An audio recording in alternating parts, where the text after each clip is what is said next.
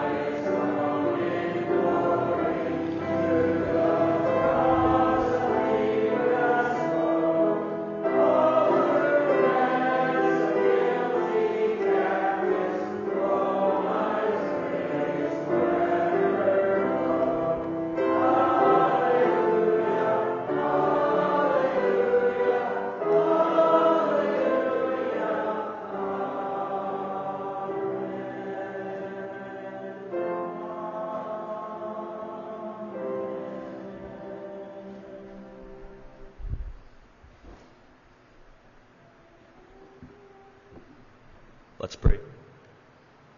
Dear Father, thank you for the privilege that we have to meet here today, and may our time be beneficial, and may we have listening ears as the word is brought forth, and uh, may we be mindful of it as we walk out the doors and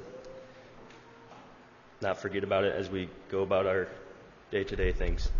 In Jesus' name, amen. Amen. You may be seated.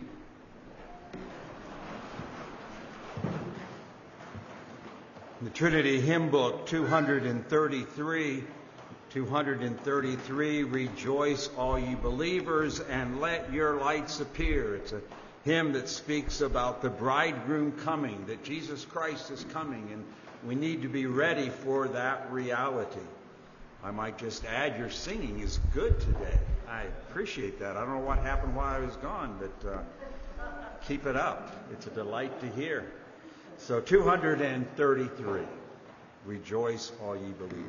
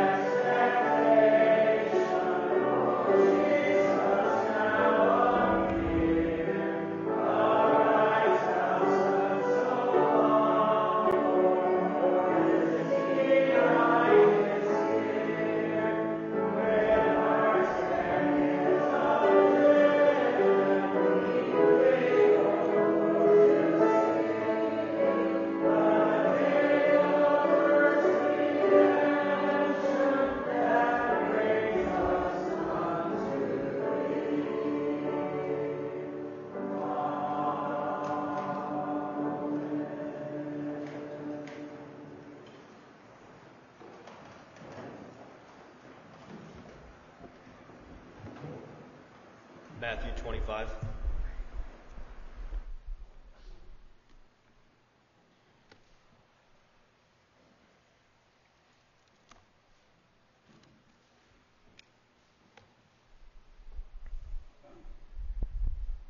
I'll be reading from the E S V.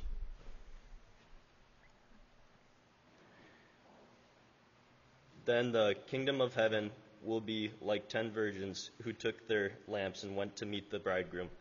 Five of them were foolish, and five were wise. For when the foolish took their lamps, they took no oil with them, but the wise took flasks of oil with their lamps. As the bridegroom was delayed, they all became drowsy and slept. But at midnight there was a cry, Here is the bridegroom, come out to meet him. Then all those virgins rose and trimmed their lamps. And the foolish said to the wise, give us some of your oil, for our lamps are going out. But the wise answered, saying, since there will not be enough for us and for you, go rather to the dealers and buy for yourselves. And while they were while they were going to buy, the bridegroom came, and those who were ready went in with him to the marriage feast, and the door was shut. Afterward, the other virgins came and came also, saying, Lord, Lord, open up to us, open to us. But he answered, truly I say to you, I do not know you. Watch therefore, for you know neither the day nor the hour. For it will be like a man going on a journey, who called his servants and entrusted to them his property. To one he gave five talents, to another two, to another one, to each according to his ability. Then he went away. He who had received the five talents went at once and traded with them, and he made five talents more. So also he who had the two talents made two talents more.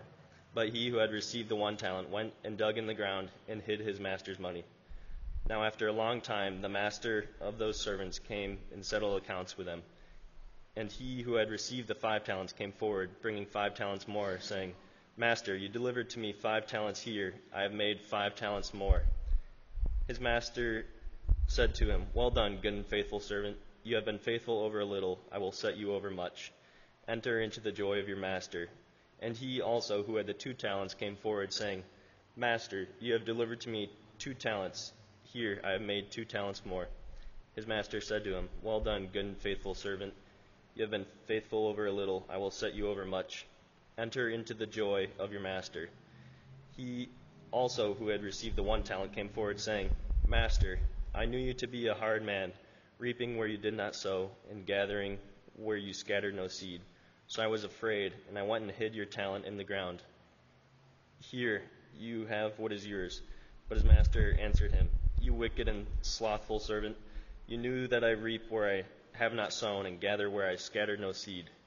Then you ought to have invested my money with interest, invested my money with the bankers, and at my coming I should have received what was my own with interest. So take the talent from him, and give it to him who has the ten talents. For to everyone who has, who has will more be given, and he will have an abundance. But from the one who has not, even what he has will be taken away.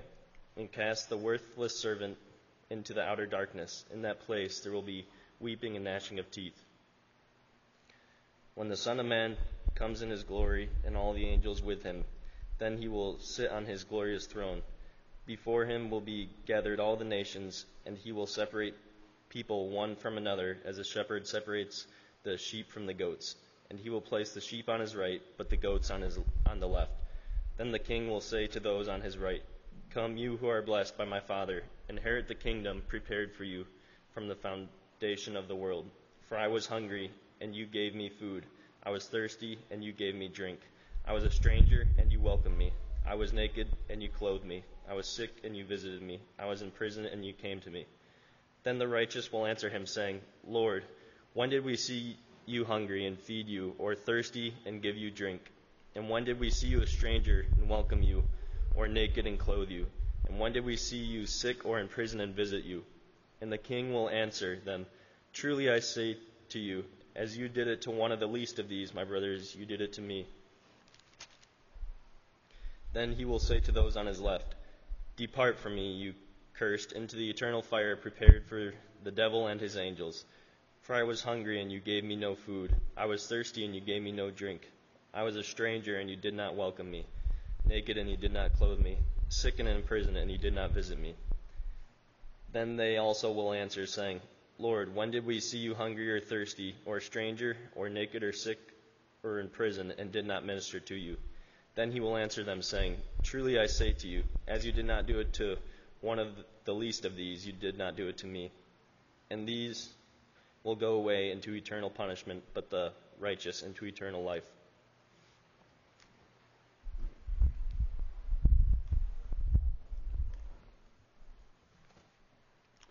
This morning, as once again we seek our God to gather in prayer, we especially want to remember Pastor Bala in, the Auckland, in Auckland, New Zealand, at the Sovereign Grace Church.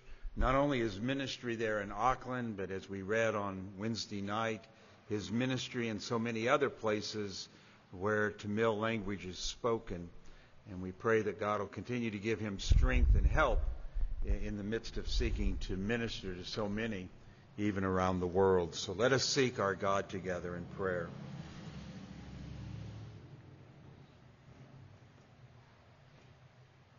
Our Father in heaven, as we have heard your word read to us this morning, it is somewhat sobering to think that there are some who sit here, even in this place this morning, who are headed for an eternity of punishment, having not known Almighty God through His Son, Jesus Christ.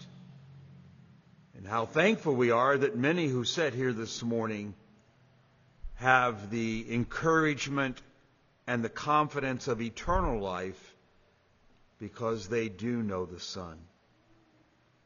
And it is our prayer this morning that you would awaken many, not only here, but wherever your word is proclaimed, to see their need of a Savior, to see their need of being ready to meet Christ when He returns, and even this day turn away from their sins and believe in the Lord Jesus Christ. Father, we would pray that today would be a day of salvation for many around the world as your word goes forth.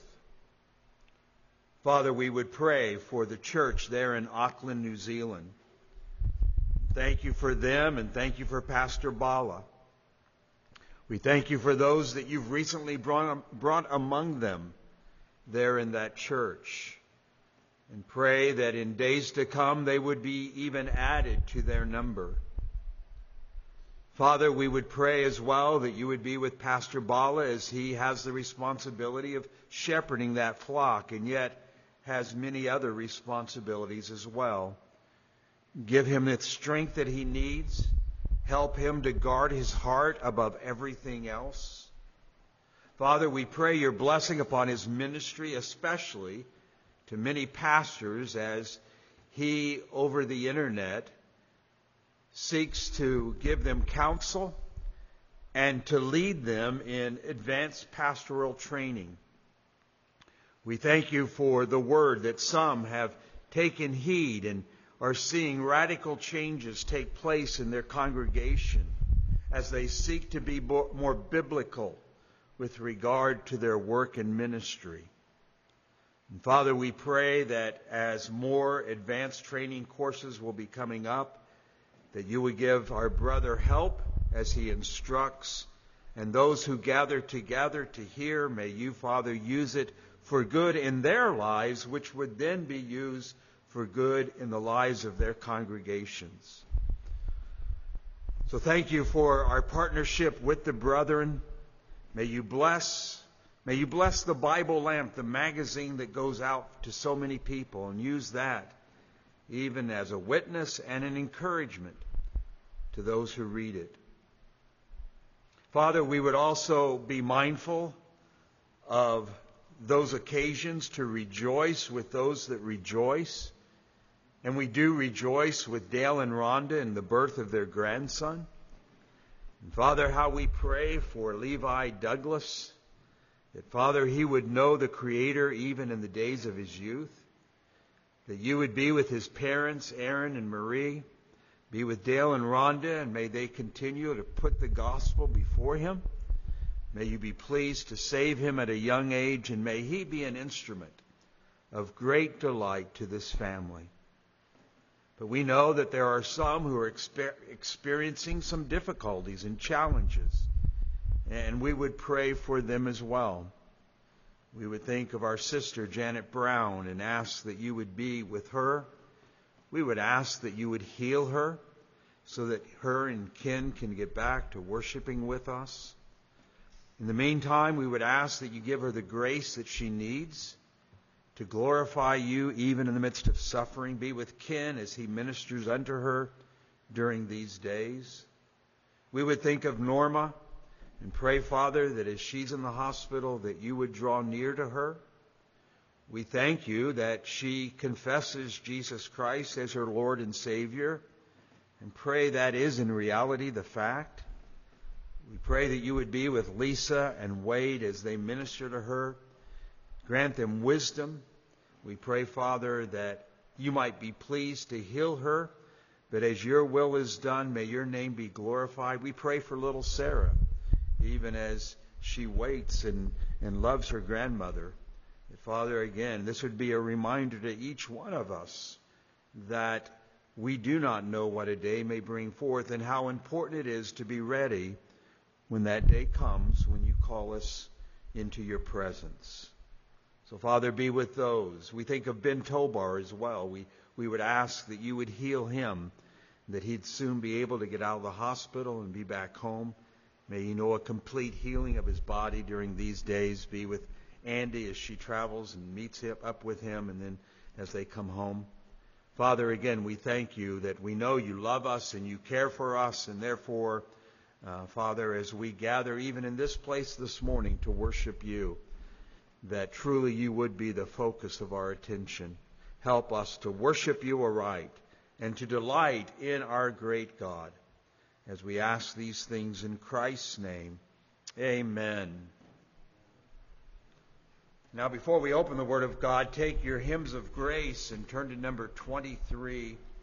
twenty-three in the Hymns of Grace. Joyful, joyful, we adore thee, God of glory, Lord of love. Number twenty-three in the Hymns of Grace. Let's stand together and sing.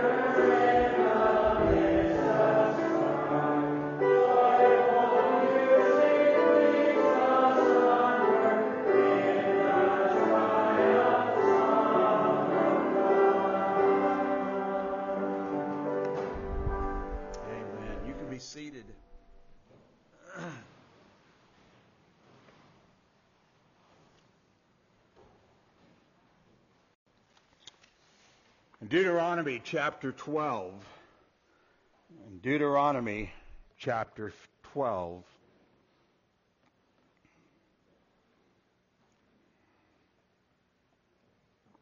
We'll be looking primarily at the first fourteen verses of this chapter. Let me just read one verse to you to begin with, and that's verse five. Deuteronomy chapter twelve and verse five. But you shall seek the Lord at the place which the Lord your God will choose from all your tribes, to establish his name there for his dwelling, and there you shall come. The first commandment of God, thou shalt have no other gods before me, calls us to recognize that the Lord is our God, the Lord is one. It, it is a command that calls us to exclusive devotion to God. You might remember that very rarely did the children of Israel get rid of Yahweh. But what they often did was added other gods to their portfolio. They were not exclusive in their devotion to God. So God's commandment is, do not put any other gods before my face.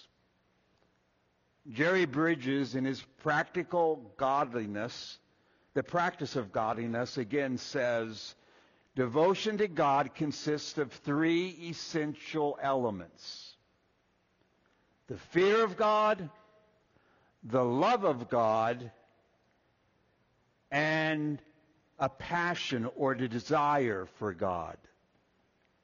So that's the first commandment that we've been considering in, in great detail over the last several weeks. Well, this morning we come to a new section of Moses' message to the children of Israel. We note that because of the way chapter twelve begins. Notice what it says.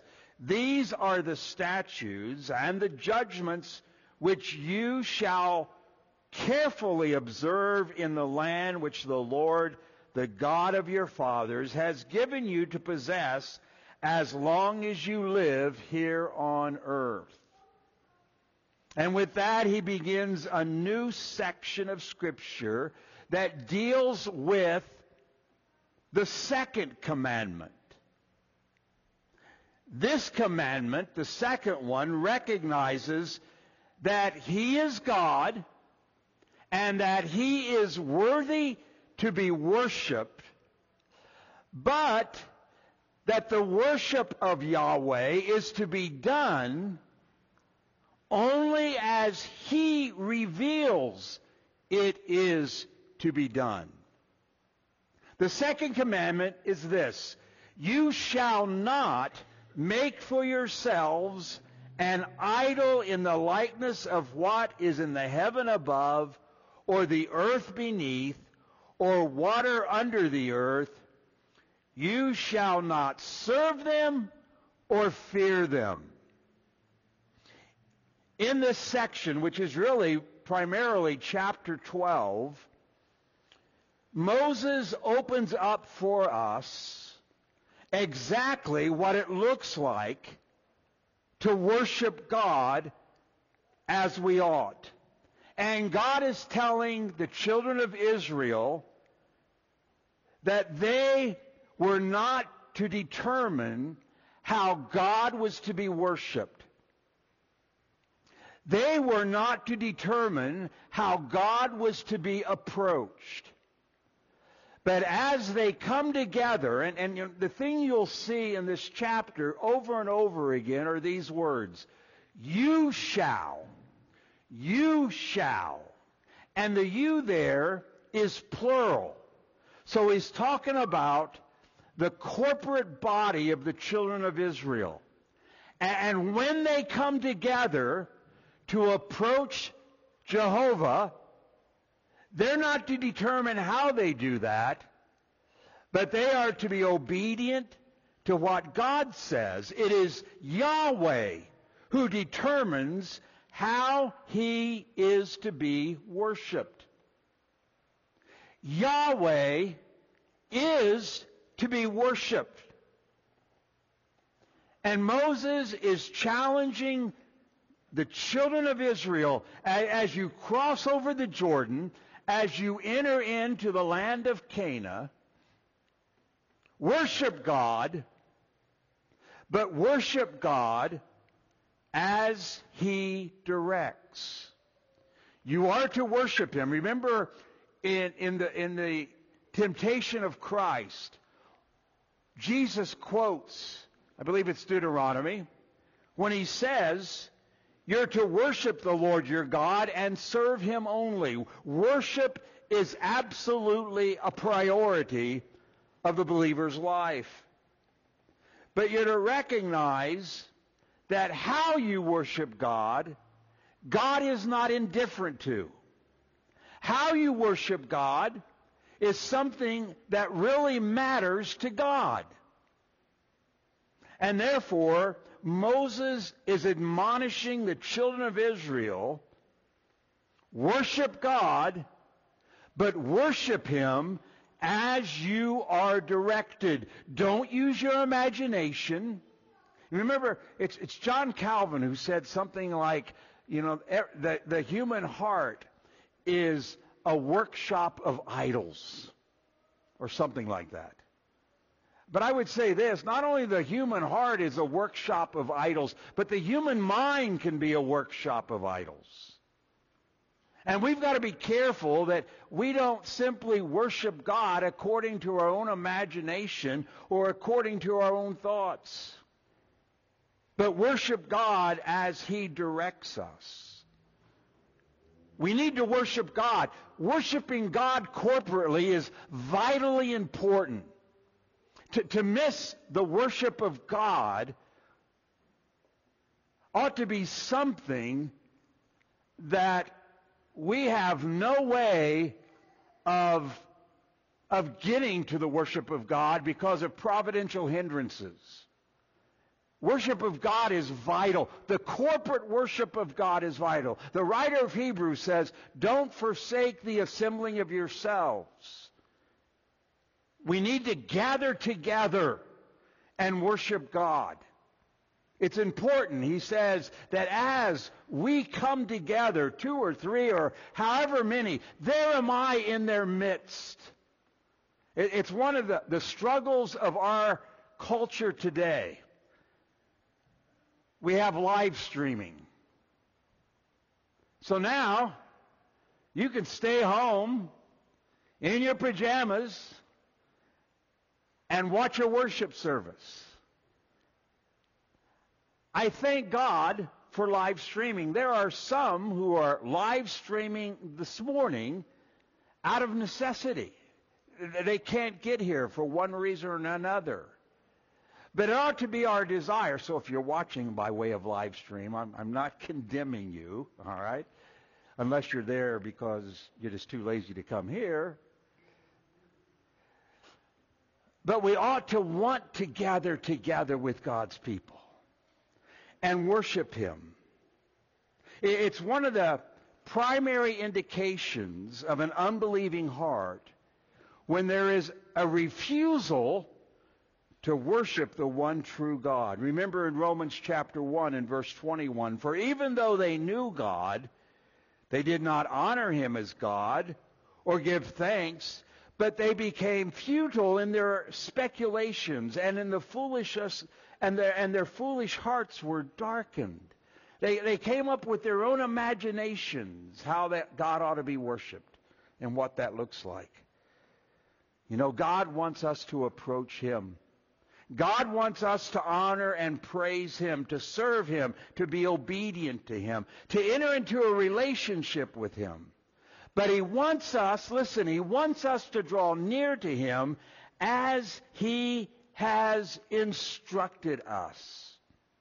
And so, as we come to these thirteen verses, there are five principles that Moses sets before his hearers that should regulate their worship of Yahweh. Five principles that ought to regulate our worship of God. Now notice them with me. First of all, acceptable worship must be void of compromise with the world. Acceptable worship must be void of compromise with the world. Look at verse two, three, and four.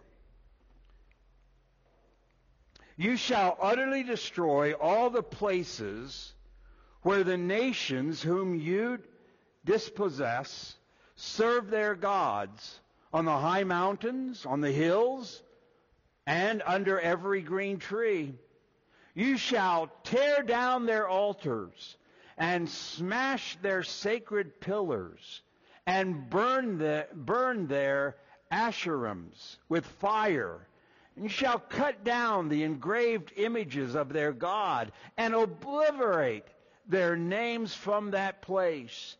You shall not act like this towards the Lord your God. Moses is instructing the children of Israel, when you get into the promised land, your worship of Yahweh should be radically different from the world around you. When you get there, they will have their various gods.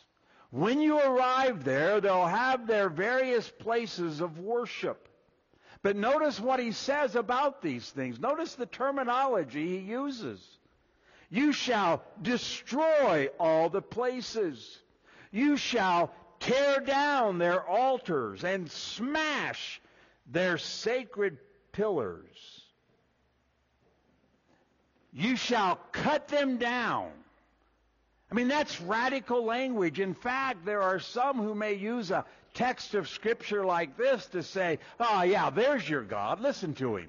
He wants to destroy things. He, he wants to tear them down. He, he, he wants to obliterate them. What kind of God do you worship? You know the answer to that? Do you, do you know why God gives to us the second commandment? Do you remember why he tells us? Because he's a jealous God. He's a je- Let's go back over to chapter five. To chapter five. In verse eight, the second commandment. You shall not make for yourselves an idol or any likeness of what is in heaven above or on earth beneath or in the waters under the earth. You shall not worship them or serve them. For I, the Lord your God, am a jealous God, visiting the iniquities of the fathers on the children and on the third and fourth generation to those who hate me. I'm a jealous God. I demand your full allegiance. Your full devotion is to be upon me. And when you worship other gods, I am offended. When, when other gods come along, so-called gods, and you're thinking to yourself, I like this God better than the God, better than Yahweh. I like this God better than Jehovah. He, he's not as demanding, and, and, and there's certain things about him I like. God becomes jealous, just like a husband whose wife begins to be attracted to other men. And the husband becomes jealous because she was committed to me. She was to be devoted to me. And God says, I become jealous when you begin to go after other gods. When you begin to have a worship of your own invention. Now let me say this. It is a righteous jealousy. It is a good jealousy that God has when you seek after other gods. But they were to abolish them, to destroy them, to tear them up. Matthew Henry says they were to abolish, extinguish all those things that the Canaanites had served their idols and their gods with them. You shall utterly destroy them. You see, this physical act of destruction was a symbolic act of rejection. When they destroyed these places, if they would destroy these places, it was symbolic of rejecting those gods. But God knew if they let them stand, what would happen? They would be tempted to worship them. They would be tempted to embrace them. And God did not want that. As Mister Craig says in his commentary, the act of destruction not only removed any subsequent temptation for the Israelites to lapse into foreign forms of religion, but also obliterated their names from that place. That was only one, there, there is only one name on which the Israelites could call, and that's the name of Yahweh. So he says to them, I want your I want your worship to be radically different from those around you. Destroy their gods, tear them down, and worship me alone. Isn't that interesting? I mean, what do you think of when we think about how God called his people to have a, a, a, a worship that was radically different from the world? And yet now in our day, it seems our culture is, as we gather together, we want a worship that is as close to the world as we can get it. We, we, we seek to entice the world to come in and worship God with us by using their methods and their ideas. But God says no. The worship of God is not to be according to your imagination or what the world may find acceptable. It's to be according to my dictates. So there's number one. Acceptable worship must be void of compromise with the world. Number two, acceptable worship must be focused on the proper object. Acceptable worship must be focused on the proper object. Notice what he says in verse five. But you shall seek Yahweh at the place which the Lord or Yahweh your God will choose from all your tribes to establish his name there for his dwelling. And there you shall come, and you shall bring your burnt offerings, your sacrifices, your tithes, your contributions of your hands, your votive offerings, your freewill offerings, and the firstborn of your herd and all and of your flock. You're to, when you gather together, the primary desire is to seek Yahweh. It's to focus upon God. As we gather to worship Him, it ought to be the focus of all of our attention is upon Him. And this is to be done in the place of his name. So God gave them these directions. Follow these directions as you approach me. Follow these directions as we build a relationship to one another. Here's what you're to bring. You're to, you're to bring the burnt offering. The, the burnt offering was the first offering, and it was an offering that was completely consumed. Nothing was left. The priest, you didn't feed the priest with it. It was an offering that was completely consumed.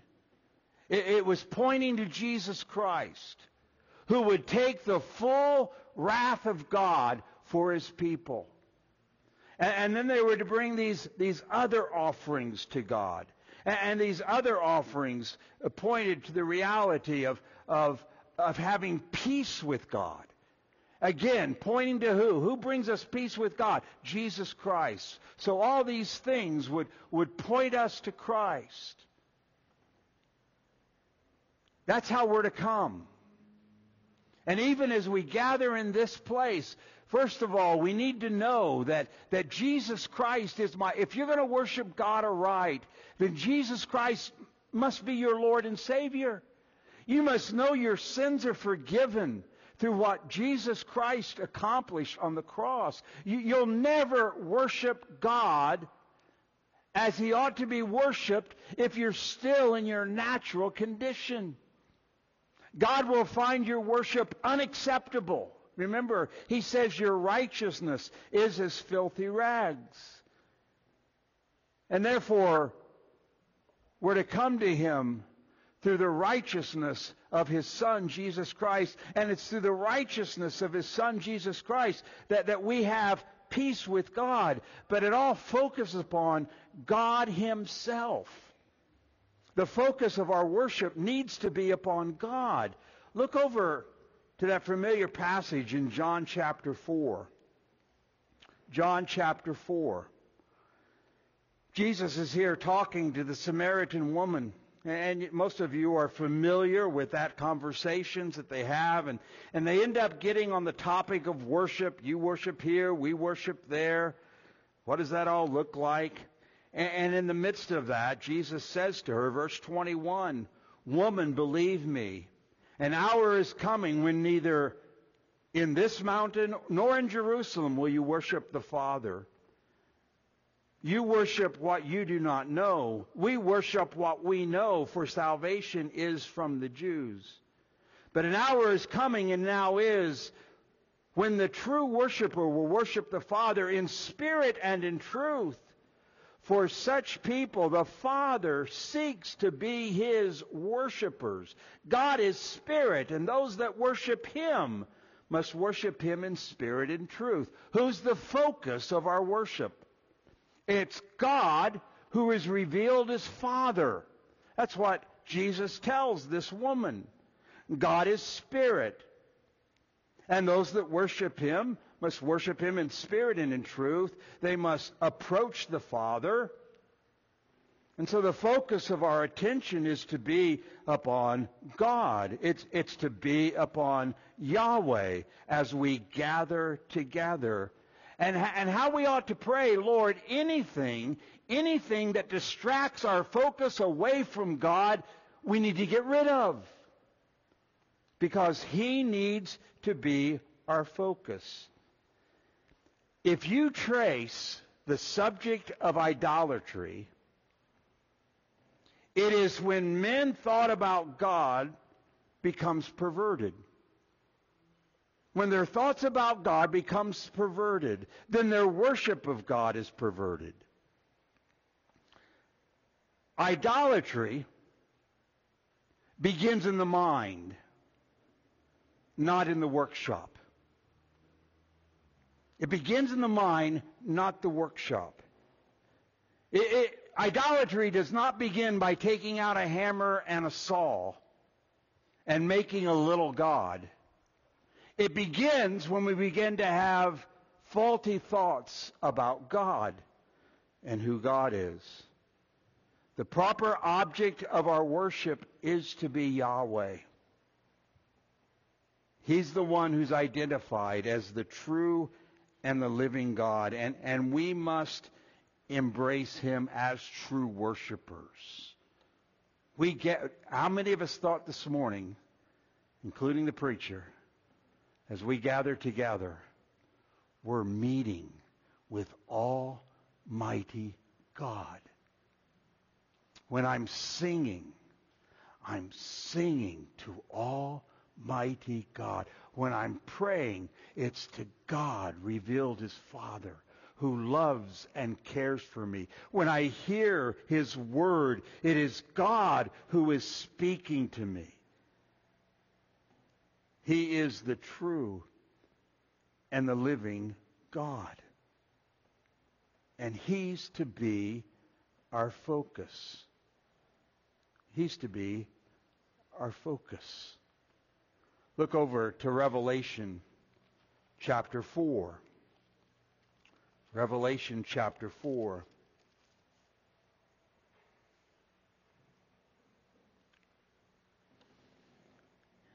We're allowed to get a glimpse of heaven and what's going on in heaven. And verse eight says, "And the four living creatures, each one of them having six wings, are full of eyes around and within, and day and night they do not cease to say, Holy, holy, holy is the Lord God the Almighty, who was and who is and who is to come." And when the living creatures give glory and honor and thanks to Him who sits on the throne, to Him who lives forever and ever, and the twenty-four elders will fall down before Him who sits on the throne and will worship Him who lives forever and ever, and will cast their crowns before the throne, saying, "Worthy are you, O Lord, and our God, to receive glory and honor and power, who created all things, and because of you, your will, they exist and they were created." They're taken up with God, and they want to give Him praise and glory and honor and thanksgiving. And as we gather together corporally to worship Him, we need to be a people that are that are taken up with God. Do, do you know why so many churches bring in so many other things to aid, quote unquote, to aid the people of God to worship Him as they ought? They do that because coming to meet with God and being taken up with Him is not enough. It's not exciting enough. And therefore, they seek to manipulate you into certain feelings, because God is not enough. Do you know why oftentimes people come and gather for church with a sense of dullness, with, with a sense of apathy, indifference? It's because they are ignorant of who they're coming to meet with. It's, it's because God is not enough. But as believers, the thought of meeting with God in a special way, as we gather together, ought to excite us. It, it ought to be something we look forward to. What, what are you doing this weekend? I'm going to meet with God. You're going to what? I'm going to meet with God. I, I can't wait till the Lord's Day, because I'm going to gather with other believers, and we're going to sing to God. We're going to pray to God. We're going to read His Word. We're going to meet with God. Does that excite us? I hope it does. I hope it does. Seek the Lord. Seek the Lord. Bring those things which He's told you to bring, and worship Him and adore Him. There, there ought to be some enthusiasm about worshiping God.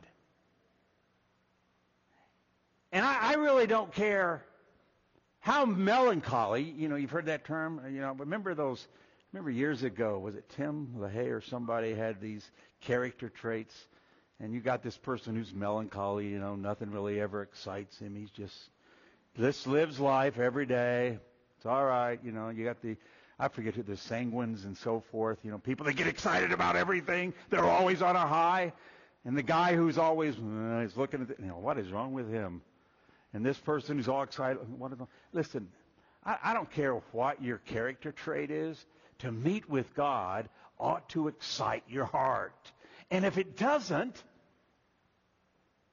that ought to bring about a concern.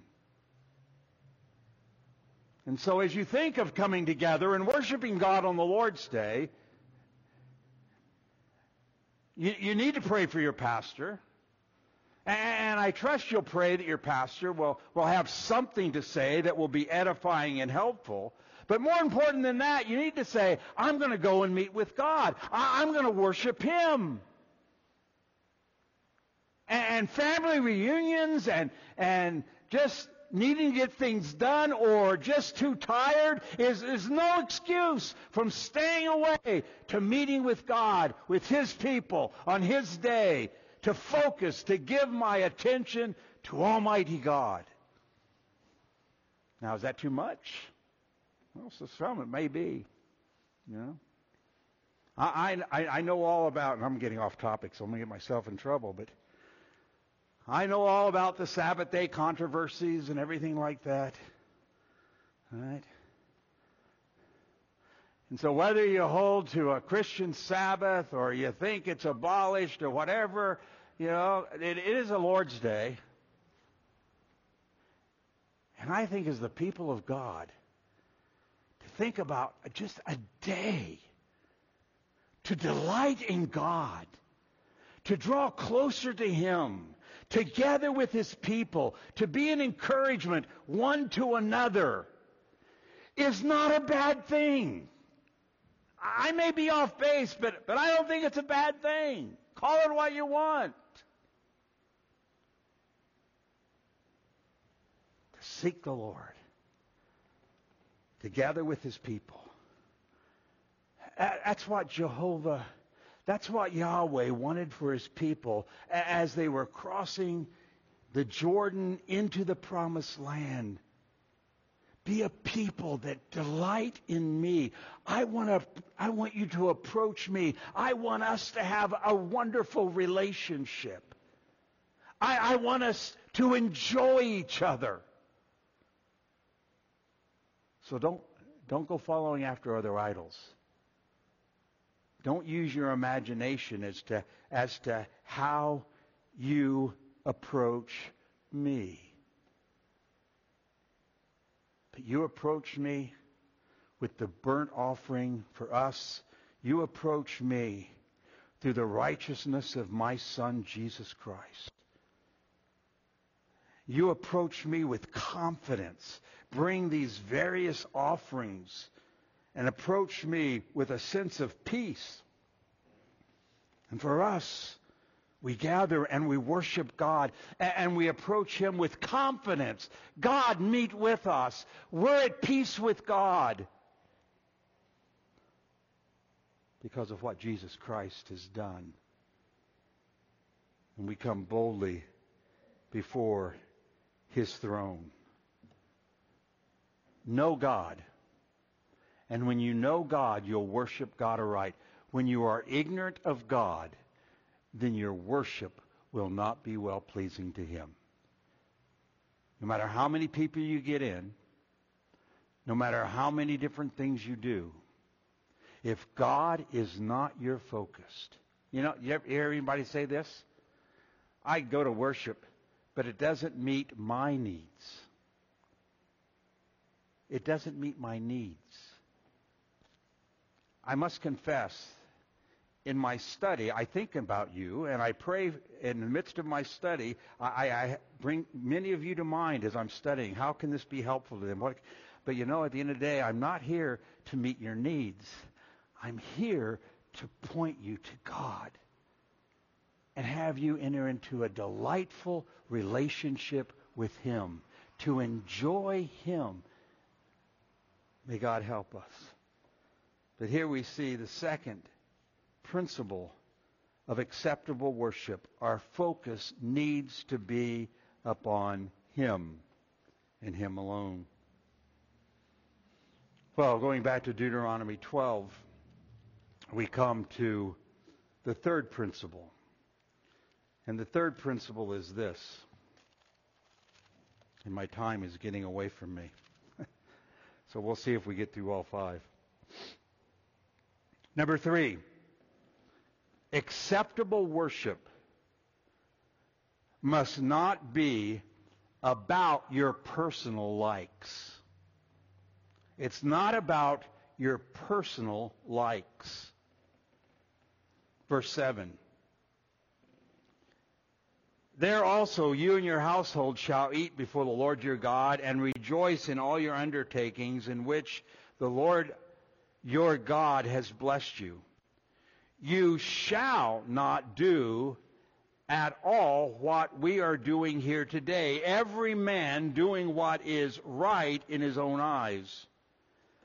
For you have not yet come to a resting place, the inheritance which the Lord your God is giving you, when you cross the Jordan and live in the land which the Lord your God is giving to you to inherit, and He gives you rest from your enemies around you, so that you live in security, then it shall come about that the place in which the Lord your God will choose, the place which the Lord your God will choose.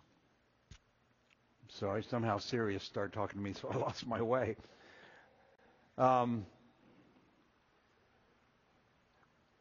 for His name to dwell, there you shall bring all that I command you, your burnt offerings, your sacrifices, your tithes, your contribution of your hand, and all your choice votive offerings which you will vow to the Lord. Here He reminds us, when it comes to the worship of God, you're not simply to do that which you determine is right in your own eyes. When it comes to the worship of Yahweh, it is not something that you determine on your own. That's what God tells them. This is not to be an occasion in which every man does what he determines is right and the best way to worship God. When they arrive in the land that God is giving to them, they were to go to the place that God will choose for His name to dwell, and there you shall bring all that God commands you. There will be a place that I will recognize. That is where you will gather, and you will bring those things that I tell you to bring.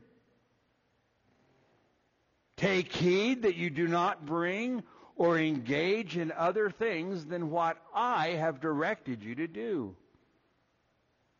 Note, note especially uh, the warning that we find in verse thirteen. Be careful that you do not offer your burnt be careful that you do not offer your burnt offerings in every cultic place you see.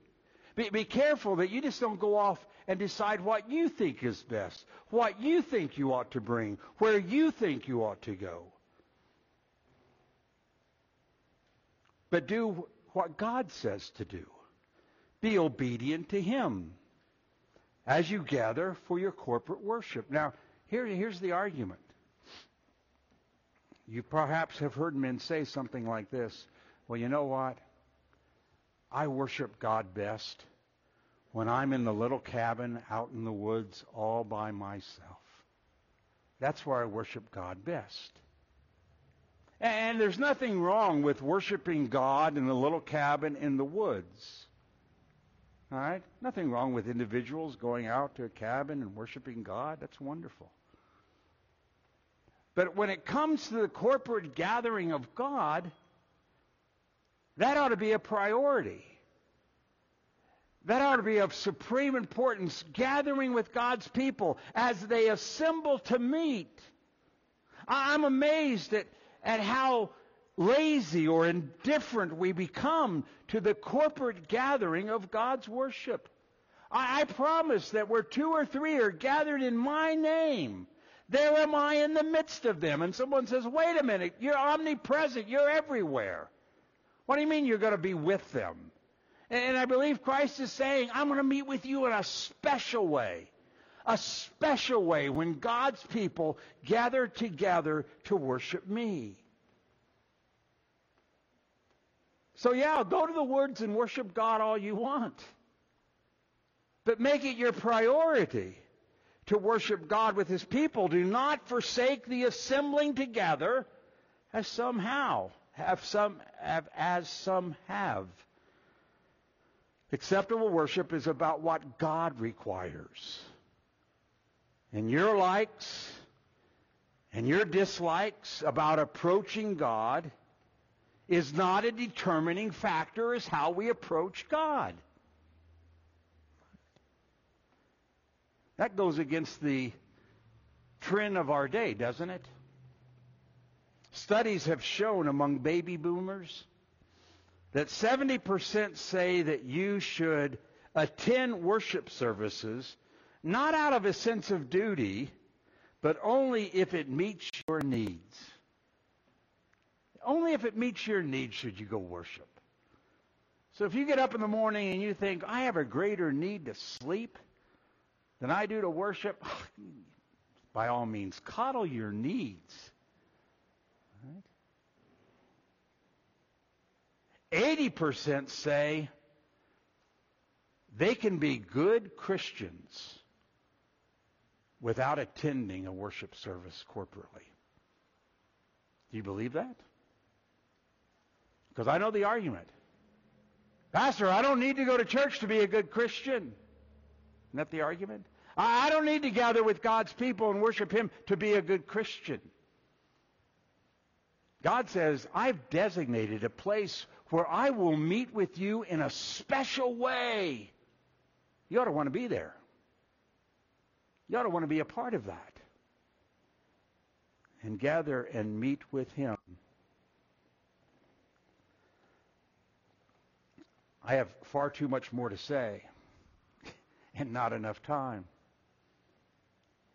So let me just finish this up with this thought. And then I, I may take the afternoon. If you all promise you'll be here this afternoon, I will take. Otherwise, I'm going to keep you here for another hour. No, I'm not going to do that. But let me just wrap this portion up, and we'll come back and finish this point, and the other two are, are shorter, with, again, turning you back over to John chapter four when it comes to the worship of God and the direction that we receive from God. In John chapter four and verse twenty-four, those who worship must worship him in spirit and in truth. What does that mean? That means our worship must come.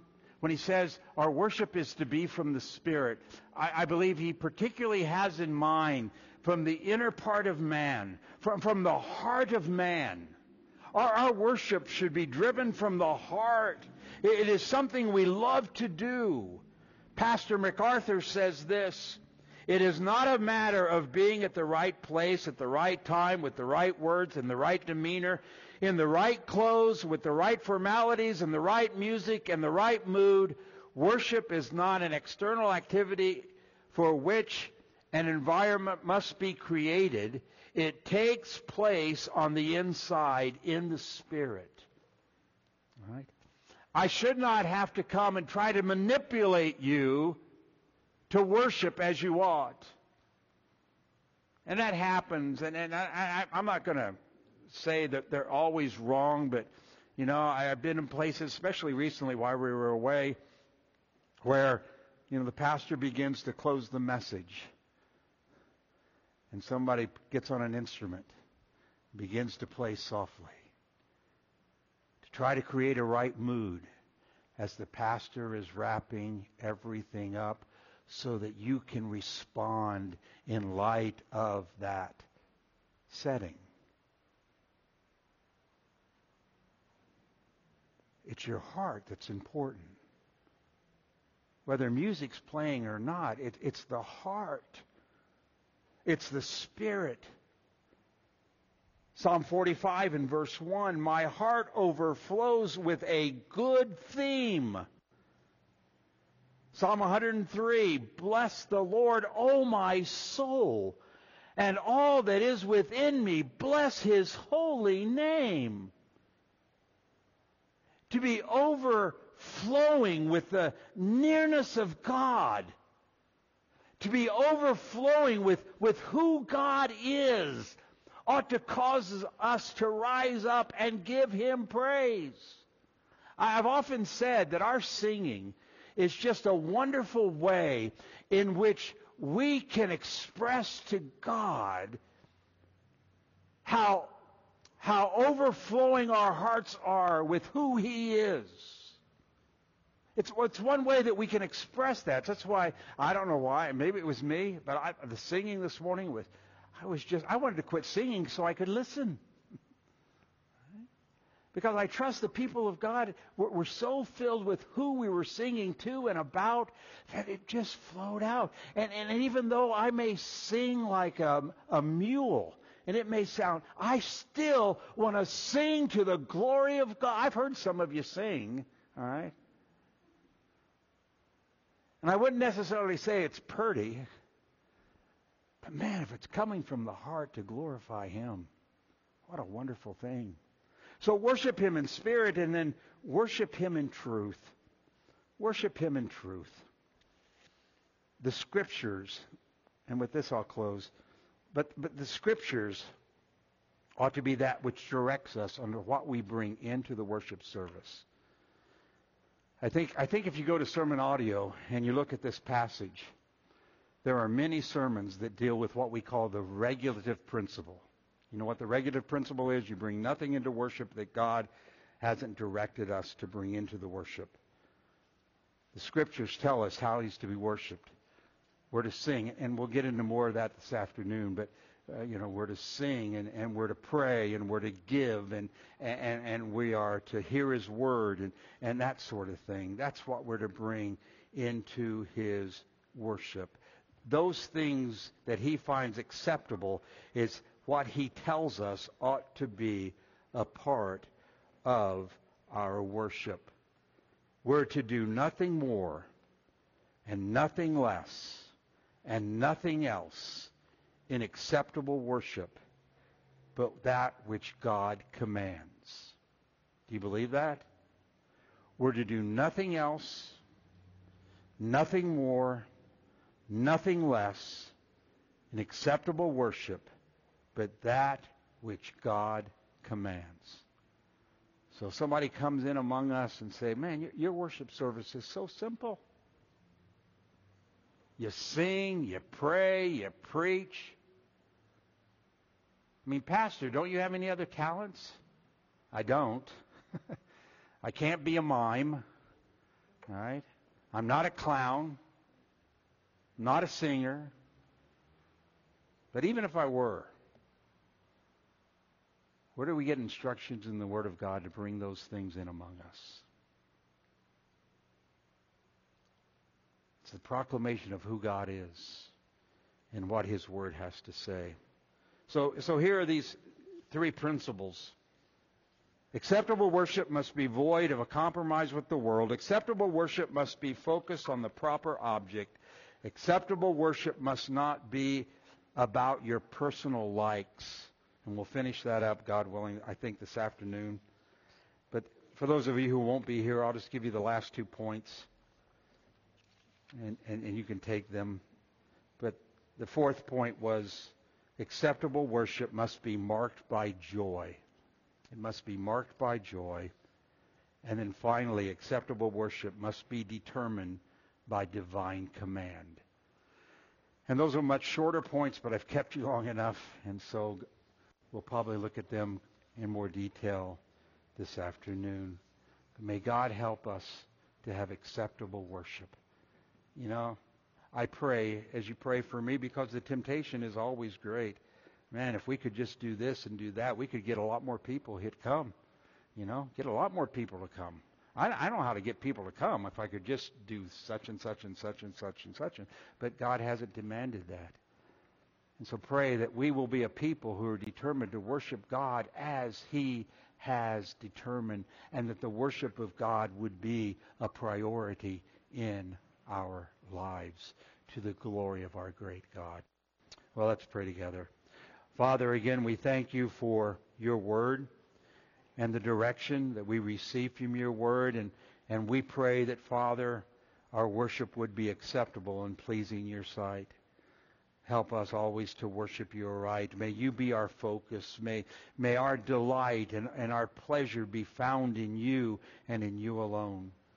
So, Father, come and, and, and write these things. Brand them upon our hearts and minds so that we would not be tempted to follow after other gods or our own imaginations, but that you would come and meet with us as we gather to worship you.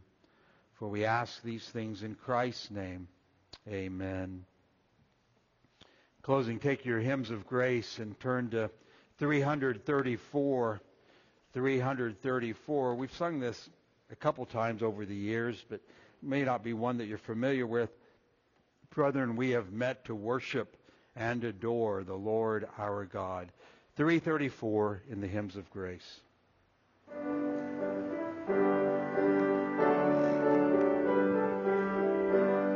Let's stand together as we sing.